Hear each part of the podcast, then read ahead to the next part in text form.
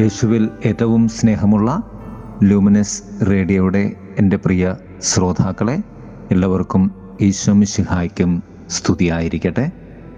തിരുസഭ മാതാവ് ഇന്ന് നമ്മുടെ വിചിന്തനത്തിനായി തരുന്ന വചനഭാഗം മത്തായുടെ സുവിശേഷം അഞ്ചാം അധ്യായം നാൽപ്പത്തി മൂന്ന് മുതൽ നാൽപ്പത്തി എട്ട് വരെയുള്ള വാക്യങ്ങളാണ്. നാം കേട്ടതുപോലെ മത്തായുടെ സുവിശേഷം അഞ്ചാം അധ്യായത്തിന്റെ ആരംഭത്തിൽ കർത്താവ് നൽകുന്ന അഷ്ട സൗഭാഗ്യങ്ങൾക്ക് ശേഷമുള്ള അഷ്ടശീലങ്ങളിലെ എട്ടാമത്തെ നന്മ പ്രവൃത്തി അല്ലെങ്കിൽ ശീലം നാം വളർത്തേണ്ടതാണ് ഇന്നത്തെ സുവിശേഷത്തിന്റെ പ്രതിപാദ്യ വിഷയം. എന്താണത്? ശത്രുക്കളെ സ്നേഹിക്കുക. സുവിശേഷം പറയും യേശു തന്റെ ശിഷ്യന്മാരോട് അരുൾ ചെയ്തു അയൽക്കാരനെ സ്നേഹിക്കുക ശത്രുവിനെ ദ്വേഷിക്കുക എന്ന് പറഞ്ഞിട്ടുള്ളത് നിങ്ങൾ കേട്ടിട്ടുണ്ടല്ലോ. എന്നാൽ ഞാൻ നിങ്ങളോട് പറയുന്നു ശത്രുക്കളെ സ്നേഹിക്കുവിൻ. വിശ്വപ്രസിദ്ധനായ മാർട്ടിൻ ലൂതർ കിങ് ജൂനിയർ കറുത്ത വർഗക്കാരുടെ അടിമത്തത്തിന്റെ കാലഘട്ടത്തിൽ സ്വയം സ്വാതന്ത്ര്യത്തോടെ സ്വാതന്ത്ര്യത്തിന് വേണ്ടി നിലകൊണ്ട ഒരു വലിയ പ്രഭാഷകനായിരുന്നു കറുത്തവർഗക്കാരനായ മാർട്ടിൻ ലൂതർ കിങ്. അദ്ദേഹം പറഞ്ഞു love is the only power which can turn an enemy into a friend. അതിനും എത്രയോ നൂറ്റാണ്ടുകൾക്ക് മുമ്പ് കർത്താവ് പറഞ്ഞു ശത്രുവിനെ സ്നേഹിക്കുക അപ്പോൾ നിങ്ങൾ അവന്റെ ശിരസിൽ തീക്കനൽ കൂട്ടുകയാണ് ചെയ്യുന്നത്. ശത്രുക്കളെ സ്നേഹിക്കുവാനുള്ള ഏറ്റവും വലിയ പടിയായി കർത്താവ് പറയുന്നത് നിങ്ങളെ പീഡിപ്പിക്കുന്നവർക്ക് വേണ്ടി പ്രാർത്ഥിക്കുവിൻ. അപ്പോൾ ആദ്യത്തേത് പ്രാർത്ഥന.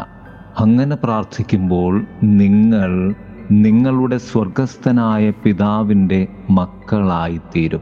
അവിടുന്ന് ശിഷ്ടരുടെയും ദുഷ്ടരുടെയും മേൽ സൂര്യനെ ഉദിപ്പിക്കുകയും നീതിമാന്മാരുടെയും നീതിരഹിതരുടെയും മേൽ മഴ പെയ്യിക്കുകയും ചെയ്യുന്നു.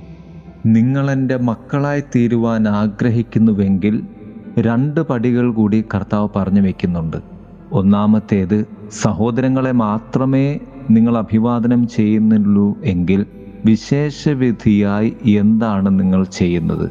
അതായത് വിശേഷവിധിയായി നമ്മൾ പ്രവൃത്തികൾ ചെയ്യുവാൻ കർത്താവ് ആഗ്രഹിക്കുന്നു. ഒപ്പം നമുക്ക് പ്രതിഫലം നൽകുവാൻ ആഗ്രഹിക്കുന്ന ഒരു തമ്പുരാൻ നമ്മോട് പറയുകയാണ് നിങ്ങളെ സ്നേഹിക്കുന്നവരെ നിങ്ങൾ സ്നേഹിച്ചാൽ നിങ്ങൾക്ക് എന്ത് പ്രതിഫലമാണ് ലഭിക്കുക? വിജാതീയരും അതുപോലെ തന്നെ ചെയ്യുന്നുണ്ടല്ലോ എന്ന് കർത്താവ് ഓർമ്മപ്പെടുത്തുന്നു. വിശേഷവിധിയായി നമുക്ക് പ്രവർത്തിക്കുവാനും ജീവിക്കുവാനും സാധിക്കാതെ പോകുന്നതിന്റെ കാരണം ഒന്നാം വായന ഒന്ന് രാജാക്കന്മാരുടെ പുസ്തകത്തിൽ ഇരുപത്തിയൊന്നാം അധ്യായത്തിൽ നാം കേൾക്കുന്നുണ്ട്. ജസബലിന്റെ പ്രേരണയ്ക്ക് വഴങ്ങി. കർത്താവിന് അനിഷ്ടമായത് പ്രവർത്തിക്കാൻ തന്നെ തന്നെ വിറ്റ ആഹാബ്. പ്രേരണകൾ മൂലമാണ് നാം ഈ സ്നേഹത്തിൽ നിന്നും അകന്നിരിക്കുന്നത്. അത് വ്യക്തികളിലൂടെയോ സാഹചര്യങ്ങളിലൂടെയോ എന്ത് കാരണങ്ങളിലൂടെയോ നമ്മിലേക്ക് വന്നാലും അത് പിശാജ് എനിക്ക് നൽകുന്ന പ്രേരണയാണ്. ആ പ്രേരണയെയാണ് നാം അതിജീവിക്കേണ്ടത്.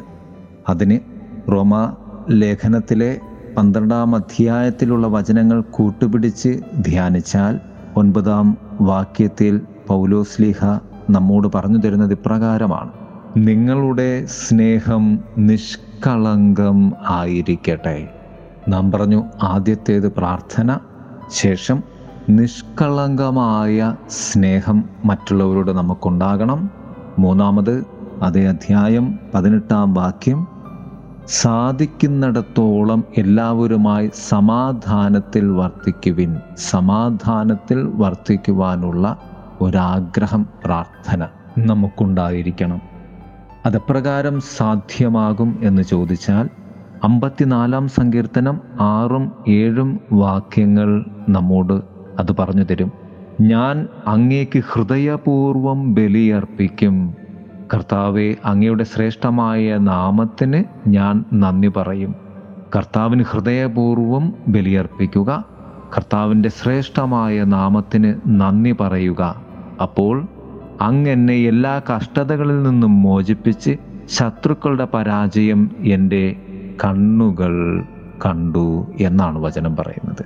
ശത്രുവായ പിശാചിന്റെ പ്രേരണയെ അതിജീവിക്കുവാൻ ഹൃദയപൂർവമുള്ള ബലിയും ശ്രേഷ്ഠമായ അവിടുത്തെ നാമത്തിന് നന്ദിയും പറഞ്ഞ് നമുക്ക് നമ്മുടെ ജീവിതം ജീവിക്കാം. അപ്പോൾ സുവിശേഷത്തിൽ ഏറ്റവും ഒടുവിൽ പറയുന്നത് പോലെ നിങ്ങളുടെ സ്വർഗസ്ഥനായ പിതാവ് പരിപൂർണനായിരിക്കുന്നത് പോലെ നിങ്ങളും പരിപൂർണരായിരിക്കുവിൻ എന്ന ദൈവ ആഗ്രഹത്തിന്റെ അരികിലേക്ക് നമുക്ക് ചെന്നിരിക്കുവാൻ സാധിക്കും. എല്ലാവർക്കും സ്നേഹത്തിന്റെ സുന്ദരമായ ഒരു ദിവസം ആശംസിക്കുന്നു. ആമേൻ.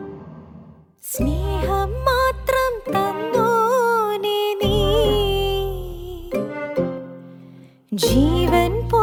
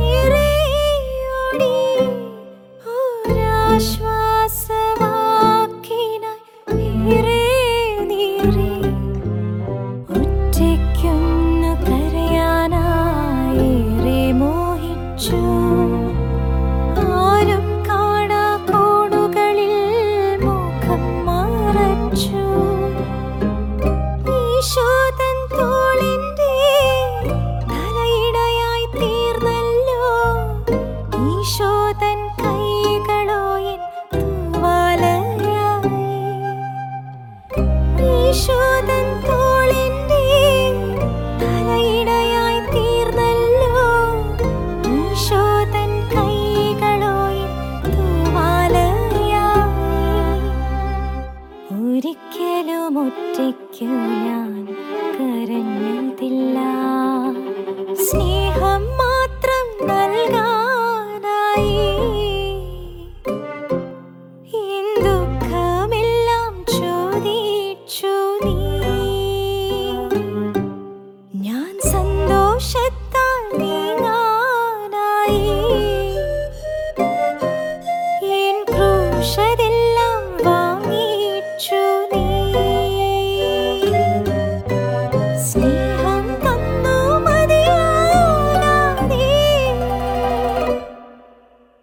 フルデ